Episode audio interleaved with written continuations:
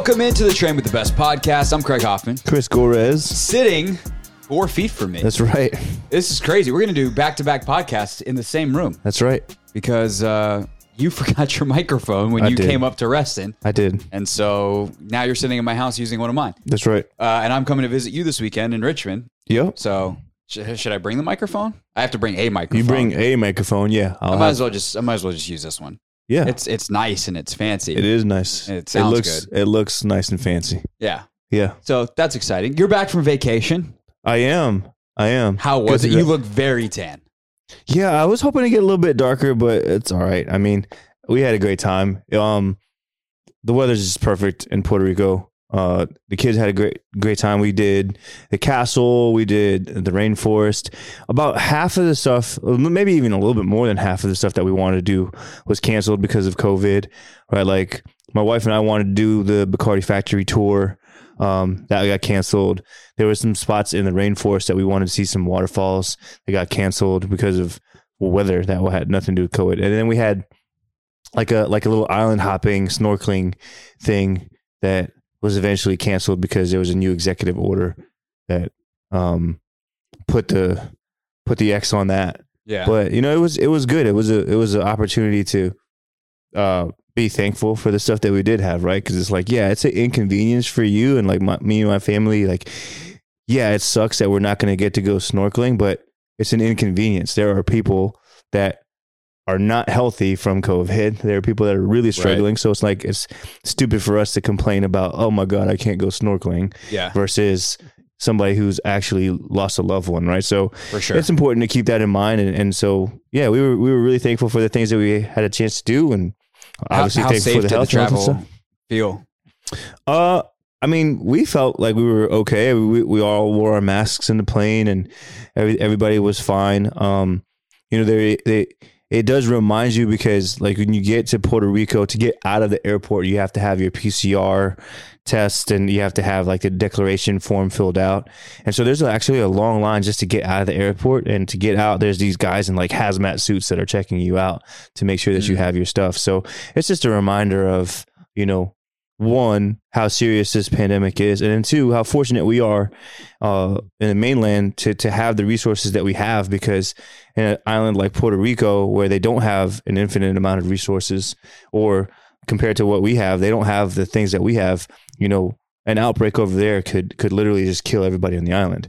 So, you know, they take it a lot more seriously, and you have to be respectful of that. And yeah, I mean, it's just a reminder of how lucky we are to be healthy. Yeah, you kind of wish that people would take it that seriously here, but that's perhaps a whole nother story for a different day. Whole nother podcast, right? You also were just telling me right before we started recording that you tried to swim as a workout while you were over there. I mean, I tried to do some workouts, right? So we did a lot of hiking and stuff and walking around, so that was fine. And like, I didn't worry about it too much because it's vacation, right? So I didn't care. Like, I'm going to eat whatever I'm going to eat. I'm going to drink whatever I'm going to drink, which I did get into a fight with some locals who ended up kicking my ass. All of them were named Mojito. So if you get in there, if you get to Puerto Rico and you get into a fight with some guys named Mojito, they're going to kick your ass. They're going to start off really nice, and you're going to feel like, oh wow, this is great. These people are so welcoming. And then after about the 6th or 7th one, you're going to be dead. Yeah. There's a long line. The longer the line, the more trouble you're in. It was brutal. So how'd the swim go though? The swim, it started off nice. I started off like, oh wow, this is going to be great. I saw, like, we went to this like nice little beach club with a pool right by the beach, so you could do the pool or the beach or whatever, and the kids had water slides and stuff, so it was fun for them. And we were there the whole day, so I was like, all right, well, let me borrow some of these goggles from the kids, and then I'm gonna get a swim in and get some sort of a workout in. I swam one lap. I was like, wow, this feels good. I'm gonna swim 10 of these. But after about the third one, I was like, this is a stupid idea. I don't know why I did this. But at this point, I'm committed, because I had already gathered rocks. Like, I gathered some rocks to put by the pool. Right, so every time I come over, I like move a rock over.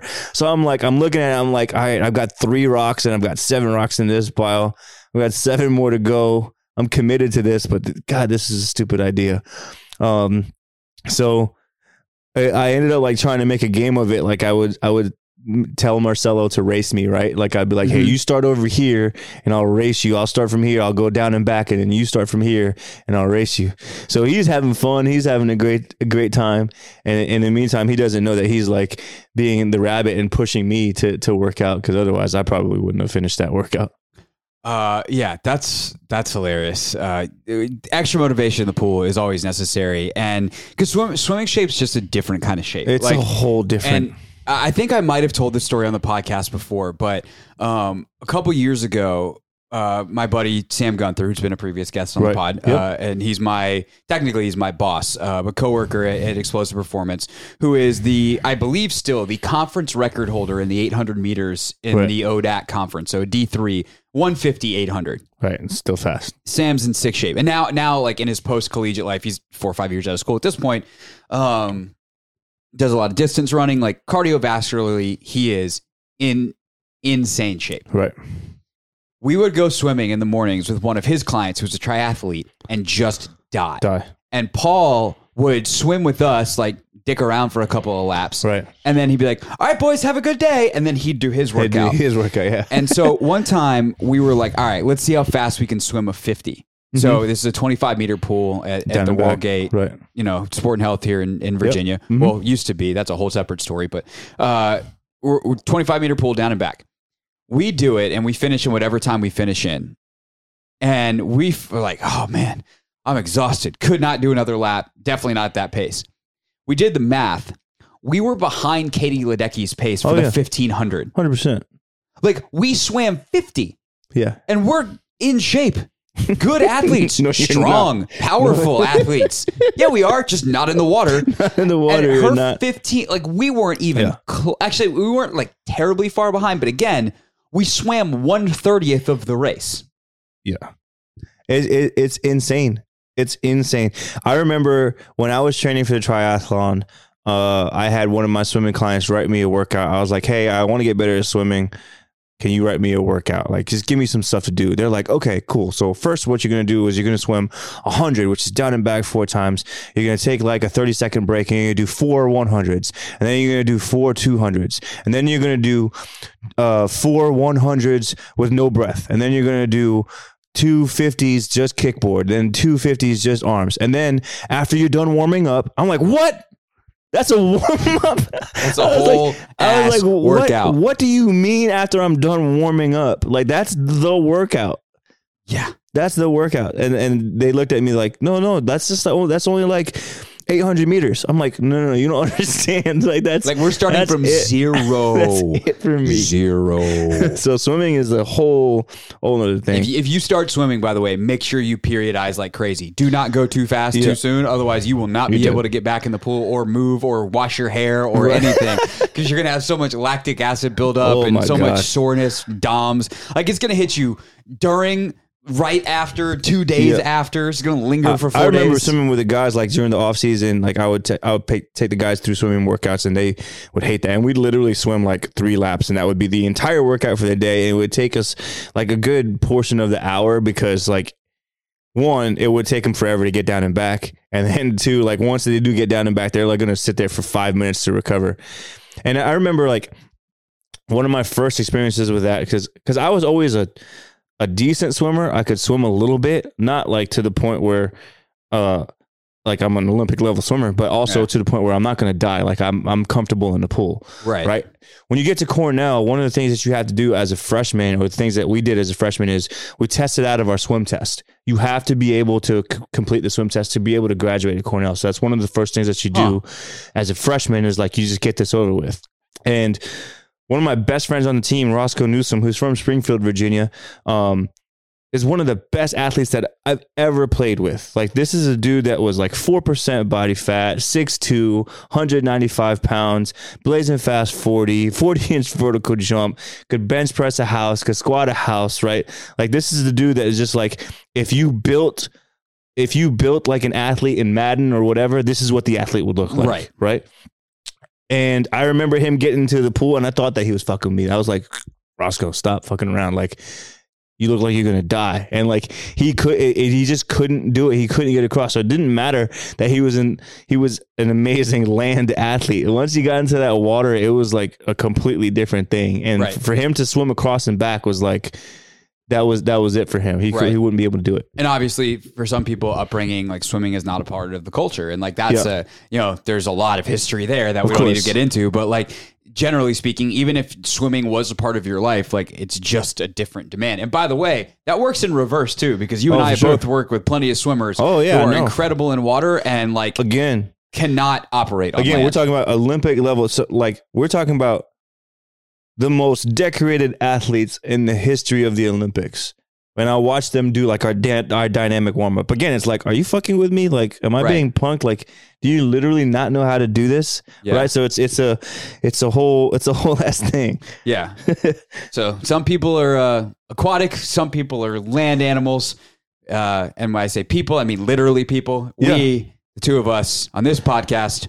But hey, and if you're listening and you want like a little curveball to your workouts because you feel like you're in a rut and you want to try something new and you want some new sort of challenge, go grab some goggles, find a local swimming pool and start swimming. Honestly, like this conversation somehow, as we describe how terrible it is, has made me want to start swimming again.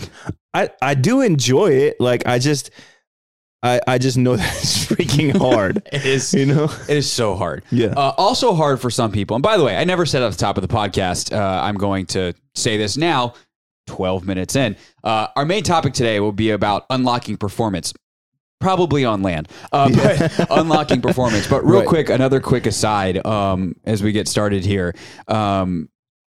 Another thing that is apparently hard for some people is not getting in fights on the internet.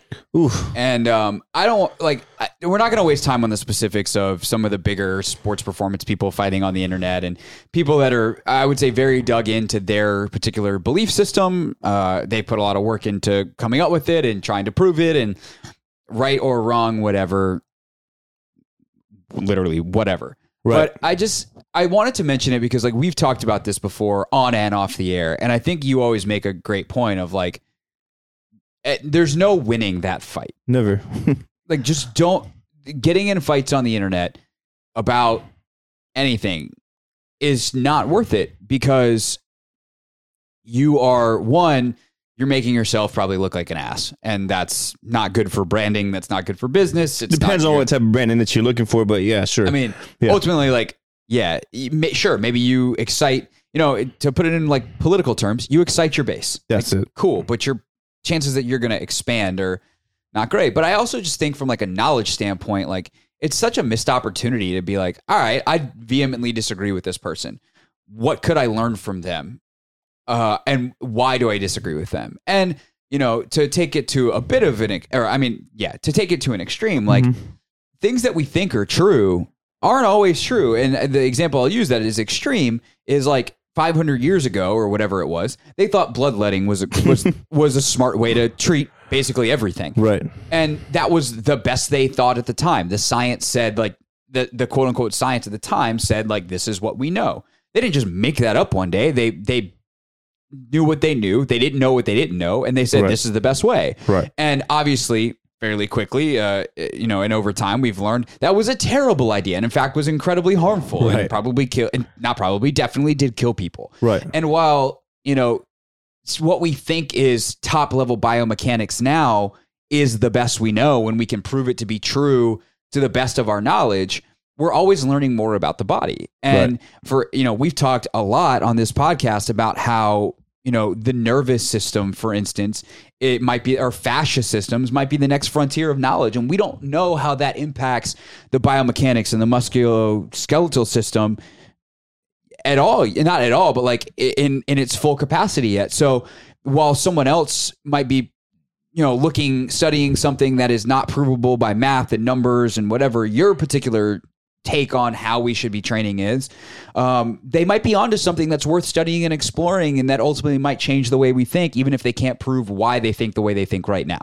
Yeah, exactly. And I think there's always a little bit of a disconnect between people who research versus people who practice. Yeah. So there's always going to be that disconnect, because like it's one thing to research something, and then it's one thing, and it's a whole nother thing to put that research into practice, because you're dealing with human beings. You're not dealing with data and spreadsheets and what would be the best ideal scenario, right? You're dealing for the you're looking for the best scenario for that person on that day, and there's so many variables that go into that, right? It's not just what was proven in a lab, right? Because what was proven in the lab might not work for the person that's in front of you. So there's always going to be a disconnect between people who research and people who practice, and I think that's one of the things that I always. I'm always aware of on my end, so that when I'm listening to people who research, I know that they're coming from a research end. I'm not gonna bite their head off because they don't practice. And if it's somebody that I'm coming from the practice end, like I'm not gonna come in here and like stomp my feet and say, no, this is the way that it has to be done, because I want to listen to the research. I want to know what's going on that maybe helps with what I practice. Right. So.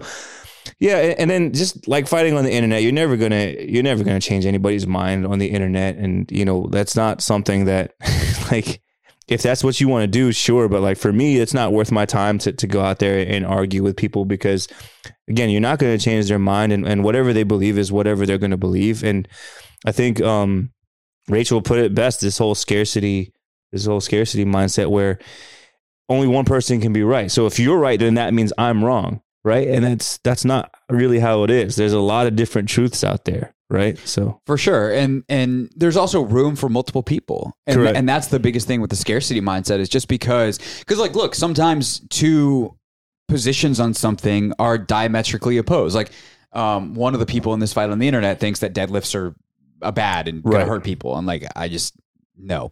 So yeah, there's not enough room for both of our ideas on the deadlift. But that doesn't mean that I couldn't learn something from other parts of their training, or even if I can understand why they think that thing is bad and go like, okay, that's something where maybe, you know, or like I'll use a different example than these two particular firebrands fighting on the internet. I was reading an interview with, I think it's Tudor Bompa is the guy's name, the guy who originated periodization. He also doesn't believe that deadlift is a great idea, because his reasoning was you never get into ankle extension. You never get into triple extension, sure. Right? You only get into hip and knee extension. And I would tell Tudor Bompa that like, yeah, when I deadlift heavy, I might not get into ankle extension, but later on and I find it hilarious and ironic that the father of periodization is the one who says this later on in my periodization, when I get to more explosive parts of my training, like I might do hex bar jumps, right? And you take that hip and knee extension and then you extend it into a vertical jump or some variation with triple extension or an Olympic lift. But that's not but that wouldn't even be periodization anymore, right? That would be progression. That's not a periodization. Well, over the course, you're planning over the course of your long term. Right. But periodization would be like, how would you plan the course of this one particular lift? Sure. Right. Like programming is different. Programming and progression would be different. Like, hey, how do we take this movement and progress this movement? Right. Periodization is, how do we make this particular movement stronger? Or but I would also say like we're in a different period of training. Of course, so like in that extremely general, and that's why like a lot of the things that we communicate, and this is why there's so many of these fights happen, because things are taken out of context and all this other stuff is like what you consider to be periodization might be different from what he considers to be periodization, might be considered from what I consider to be periodization, right? And there are so many generalizations that we have and distractions, distortions. We always take, we'll take things, and it's hard to not take things and put that into whatever we see.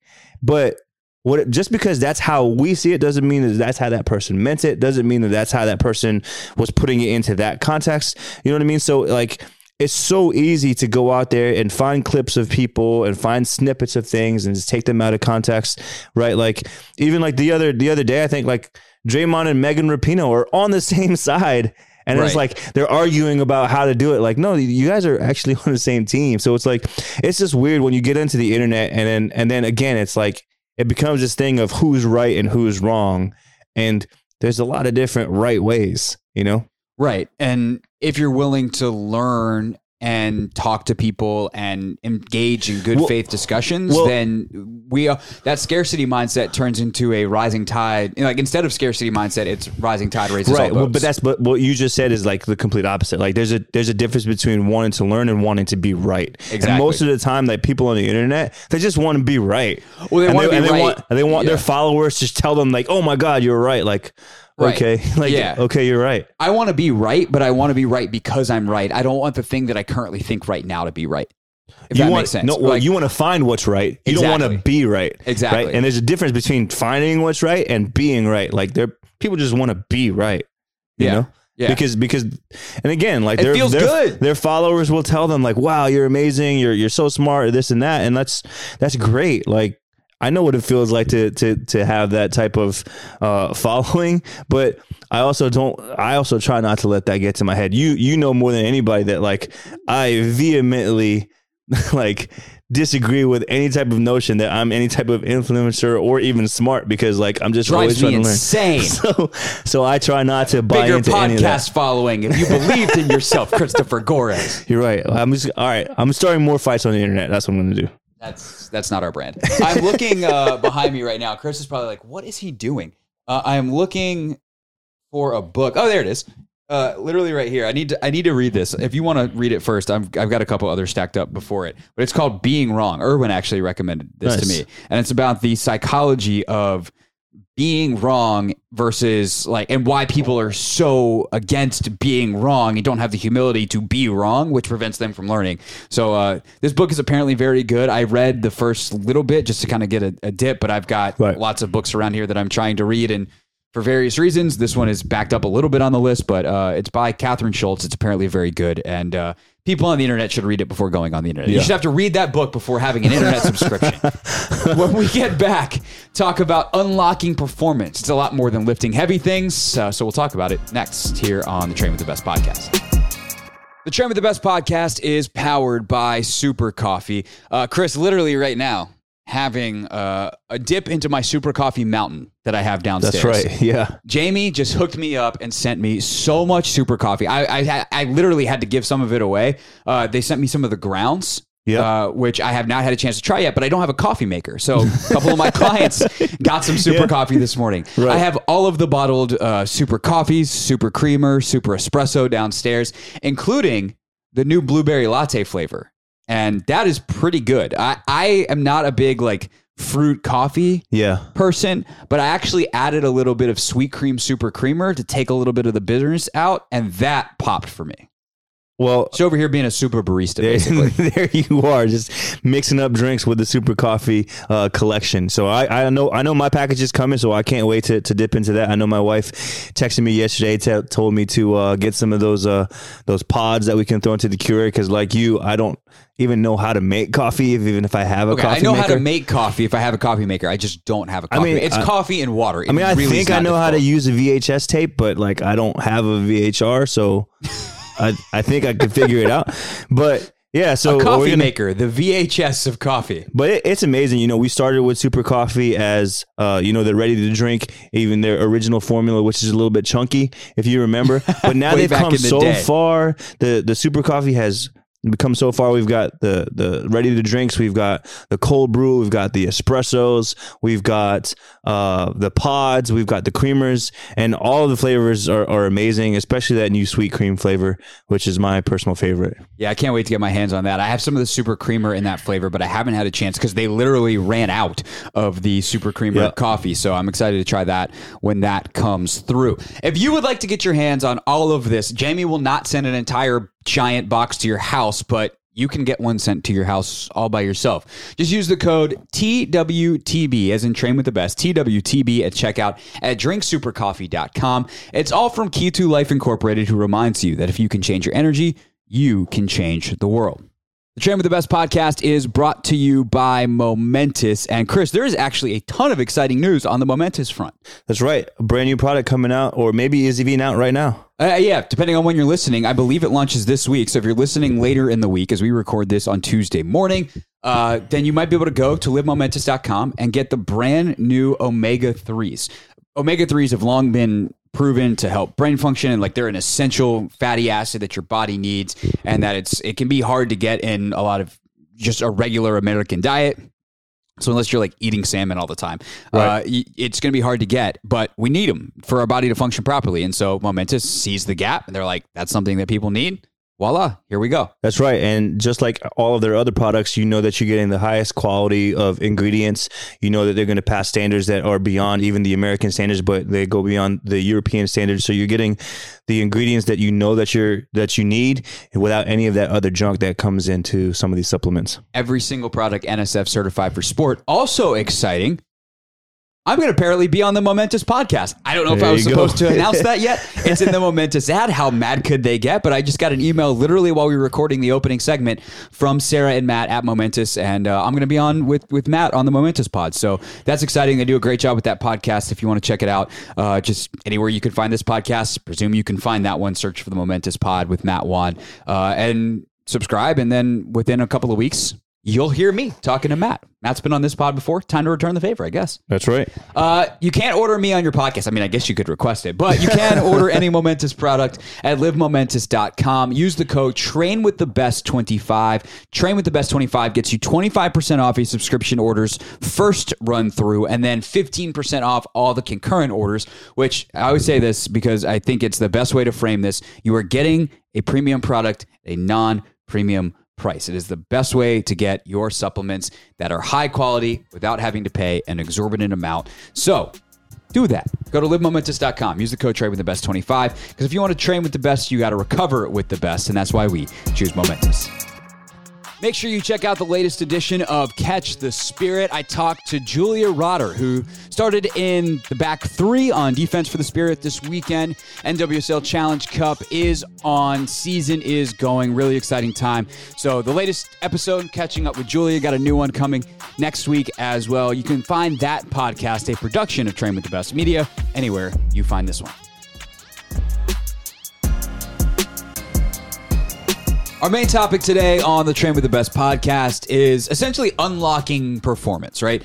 We know we can lift heavier and we'll get stronger and our body will adapt, and then we lift even heavier. And that's generally like the baseline in which we think about a lot of strength training. But we also know that as trainers and people who have been around this a long time and studied this, that there's a lot more than just like picking up the next heaviest weight.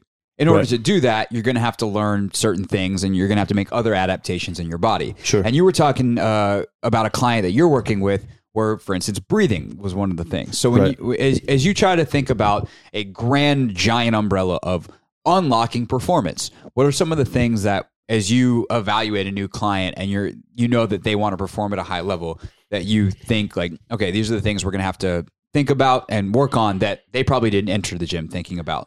Right.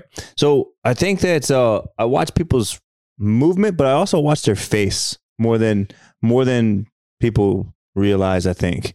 Right. It's become a little bit of a challenge because you got to wear your mask now, but I can still see kind of in your eyes what your brain is telling me when you're executing movement, what your brain is telling me when you're out there on the field, right? Like when I watch you play your sport, this is why I always like, I ask when somebody's coming back from an injury or whatever, I want to know like, what is it look like when you're playing your sport, right? Like, do you look like a deer in the headlights and that's why you're not fast, right? Because I can sit here and get you faster from cone to cone, but that's not going to translate into speed in a game if you look like a deer in the headlights. You know what I mean? So I think unlocking the performance is realizing that a lot of people already have the potential to perform. They already have it, whether it be strength and even range of motion. The particular client that you were talking about, like, her muscles will give it to me when I ask for it, but I've got to turn certain things off. So the things that I did with her, like, all right, so I took a look at her overhead squat, right? She doesn't get very low. She gets to just about parallel, maybe not even quite to parallel. So what do? Of course, we lift the heels, right? You lift the heels, you take away the dorsiflexion. All right, what happens with the dorsiflexion? She gets all the way down there, right? Boom. She gets all the way down, ass to grass on the overhead squat. Okay. immediately you're thinking, and this is, again, remember you were talking about the bloodletting thing, like 10 years ago, I would have said, cool, let's just stretch the ankles, right, and we got this done. Roll your calves and watch this magic happen. And do this. Yeah, so we're going to do that. But then I'm watching her do it. I'm watching all the other stuff, and I'm just realizing that she's one of these people that is just always tight. She's just always on. Even the way that she engages her core. Yeah, her core is engaged and it's tight, but it's like everything else is tight too. Mm-hmm. So we do some breathing exercises. I'm like, all right, let me see what I can do, right? Because I know, like, all right, if the ankles are stiff, why are they stiff? Are they stiff because of a hardware issue or a software issue? Or is there something causing it that's telling it, hey, I want my ankle stiff, right? So we did some breathing exercises. I started to realize how much tension she's holding in her neck, how much tension she's holding in her entire body, teaching her how to breathe and relax, right? Literally after a few breathing exercises, we do the overhead squat test again. And then boom, she's down lower than she was before in the overhead squat. Not quite to where we got, because there is still some stretching we got to do in the ankles. Sure. But we gain range of motion through breathing, not through stretching, not through any of all this stuff, but just by breathing, by showing her how to release some of that tension and control that. That was unlocking a lot of the performance issues that she was having. Right. For sure. Another one of my main movements is like the cook bar, cable, chop, and lift, right? From a half kneeling position. Cause it tells me a little bit about everything that's going on. Right. And she was struggling with that particular movement, just even understanding where her body was. She doesn't know that she's leaning to her left or leaning forward or whatever. And then again, we did some breathing exercises. We stretched the soleus on the left side, and then boom, right? Like we already know that, like, all right, if the glute's not firing on the left side, it's probably not firing because of a couple reasons. One, yeah, it could just be weak. Two, it could be restricted by a really tight soleus on the other side, right? So we did a little bit of both and it worked, right? So I think this is what you have to look at, where it's like, hey, not everything that needs to get stronger is weak. Right. Sometimes there's things that are just in the way. Right. And you have to unclog whatever it is that was clogging it up, or get rid of whatever traffic was in the brain. Right. Right. For sure. And I think the breathing thing is so great. And a very simple, straightforward example is watching elite sprinters. Yep. Right. What's Usain Bolt's face doing when he runs? Completely relaxed. Yeah. Super relaxed. And because if you're relaxed, then your body can move faster. Like it's not constricted. Would you, if I told you to do something fast, would you like tense up? And if I told you to throw a punch as fast as you can, would you tense up? No, you'd be like, quick, fast. Yeah. And it's that, you know, but also it goes back to, okay, well, are things tight where they're supposed to be and loose where they're supposed to be? Are they, and that goes for like, you know, can't fire a cannon from a canoe, like your core is tight so that other things are able to move. Do you have stability in the right joints where they're supposed to be stable? Well, mobility in the right joints where they're supposed to. So that goes to a mobility question, like you mentioned, like, is it a hardware issue? Or even a mobility restricted by a software issue, which can also happen. And so I think that understanding and unlocking like the best of what someone has is probably where most of us could spend our time versus, and sometimes it works in conjunction, which I'll get to in a moment, but like versus like, okay, we're going to get you stronger. It's like, no, we're going to unlock the strength that you have. Yeah. And sometimes though, that means starting where they are mentally, because sometimes it's all mental, like they freak out and you know, 100%. And so that's why they tense up. Like they see the heavy weight and they're like, oh God, that's a heavy weight. Right. And so if you can build up and be like, all right, maybe that client could deadlift 185 today when she walks in. Right. But she sees that 185 and it's like, oh, that's a big weight. Then yeah, you might have to build up to that over time because you're training, as we talked about earlier, you're training a human being. Right. And look, like as a trainer who's working with clients that I need to give them something, they're looking for results. You're going to get faster results by unlocking the performance that they already have. So if you can figure out a way to get them results in one session, in two sessions, in 2 weeks, versus how long you're figuring out it takes to eventually lift 400 pounds on a deadlift, that takes time, right? Right. That's not going to happen in 2 sessions. Right. But If I can teach somebody how to breathe, if I can teach somebody how to gain more range of motion, if I can teach somebody how to lean into their cuts or lean into their sprints or drive their arms, just the small, simple things that they're not getting out of what they already have. If I can show them that in 2 sessions, man, that's such a great way to build value in yourself and get a hook. Because now once they're hooked and now they're like, wow, Chris knows how to make me faster in 2 sessions. Now I can get them to do crazy stuff that they would have never tried before. Mm-hmm. And then they're like, yeah, all right, I'll do that. Sure. For sure. And I think another really valuable tool to accomplish these goals is video. Yeah. Using coach's eye or just regular, your camera on your iPhone or whatever phone you got, like to be able to show, like, because sometimes we just spew like, okay, I'm seeing this. And they're like, I don't know. I felt like I was doing it right. But if you can show them literally what you see, I had a client last week and she's so strong, but she was not engaging her lats. And so her back started around a little bit on deadlift. I was like, let's stop that there. Right. And let me show you what I'm seeing. And the minute she saw it, she's like, oh, okay. And then we work on some other things and we'll revisit it this week when we train again. And the idea of her seeing it and understanding exactly why I was A, what I saw, and B, why I was hypothesizing to the best of my knowledge what the breaking point was in this particular lift, helped her understand and creates buy-in for me to get her to do the things that I need so that she can do the things that she wants. Right. Right. Exactly. And that's ultimately what you're trying to do as a trainer is to create buy-in in yourself and value in yourself so that you can build their trust. And then, once they trust you, then they can start to trust themselves a little bit. And that's a lot of the performance issues. If you're really thinking about like, how do we unlock it? Like even the way that your body reacts, because remember, your body is going to react to survive, not to perform.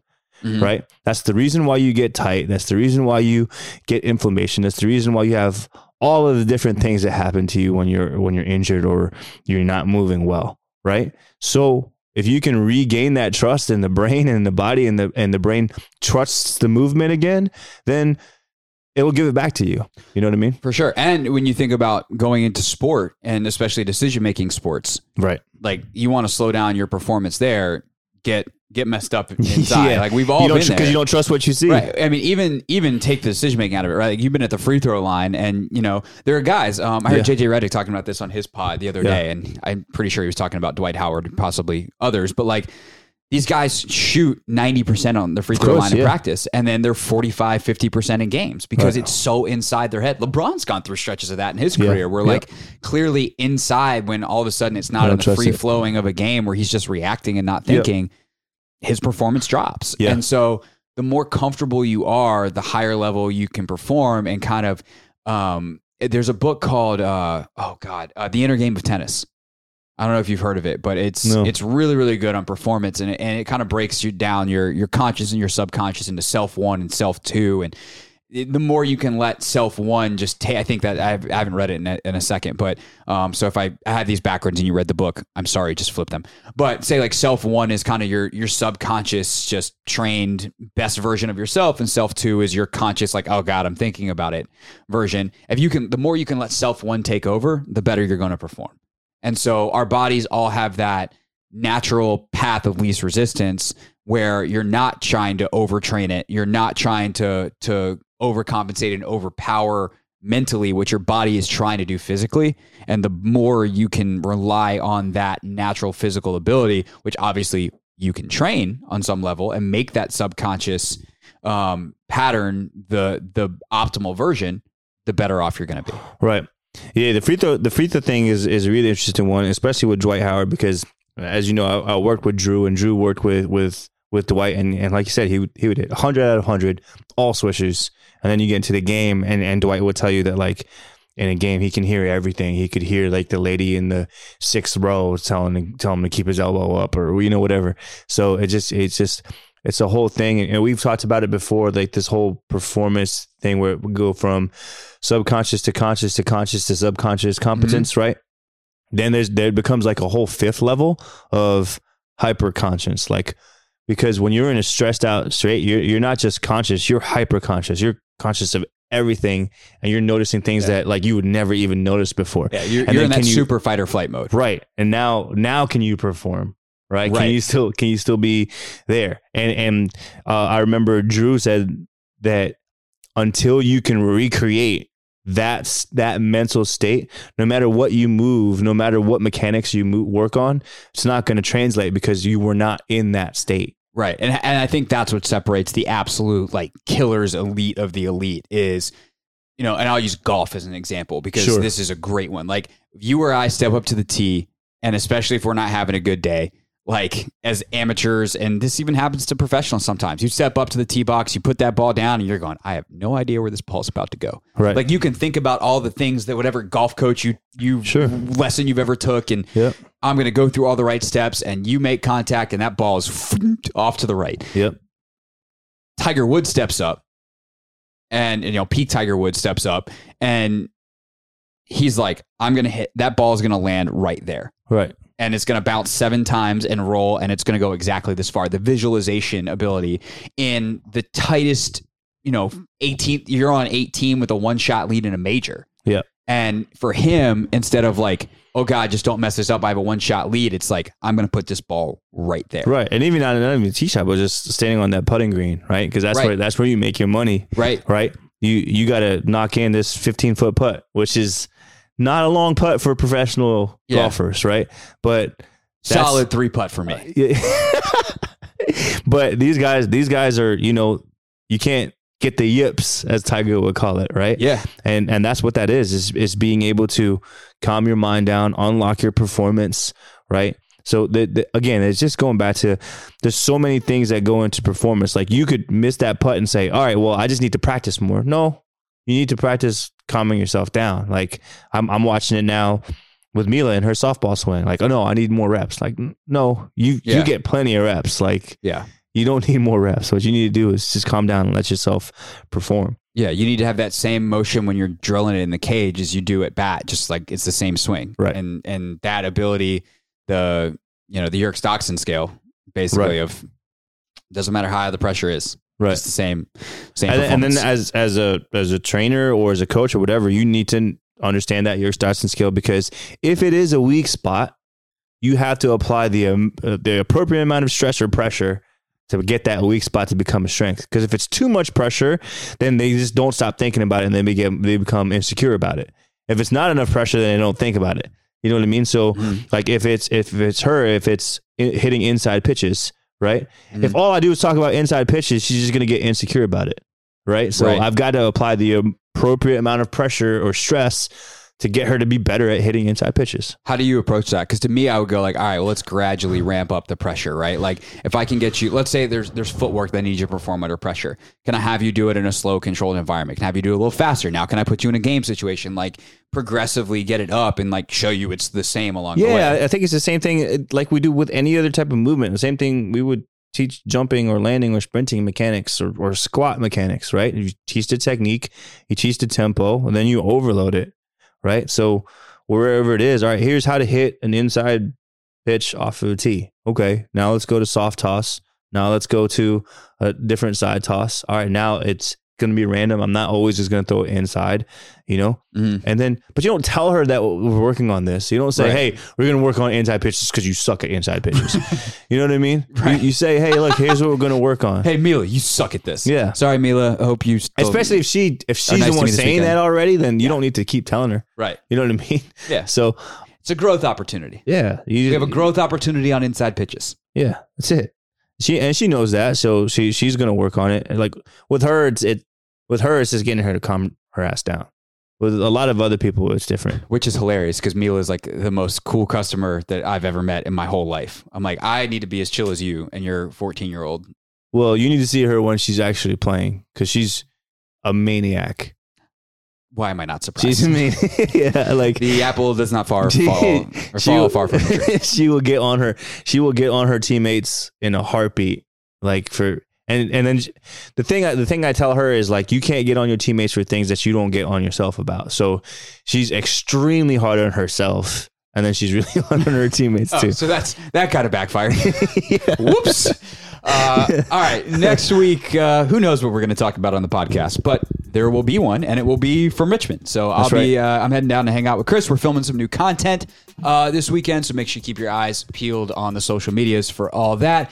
And, of course, make sure you're subscribed on Train Heroic to the Train with the Best Programming. Use the code POD, P-O-D, for a special podcast price, and there will be new exercises. I have one more week of programming on me. Chris is programming the next block, and we will have a new library to pick from because that's what we're filming this weekend. That's right. So, make sure you got that on Train Heroic or the link in either of our bios. I'm on Instagram at Craig_Hoffman. He is at Trainer Gorez. Also, of course, make sure you subscribe to this podcast wherever you're listening right now. If you like it, rate and review. If you don't, remember what your mother told you about when you don't have anything to say.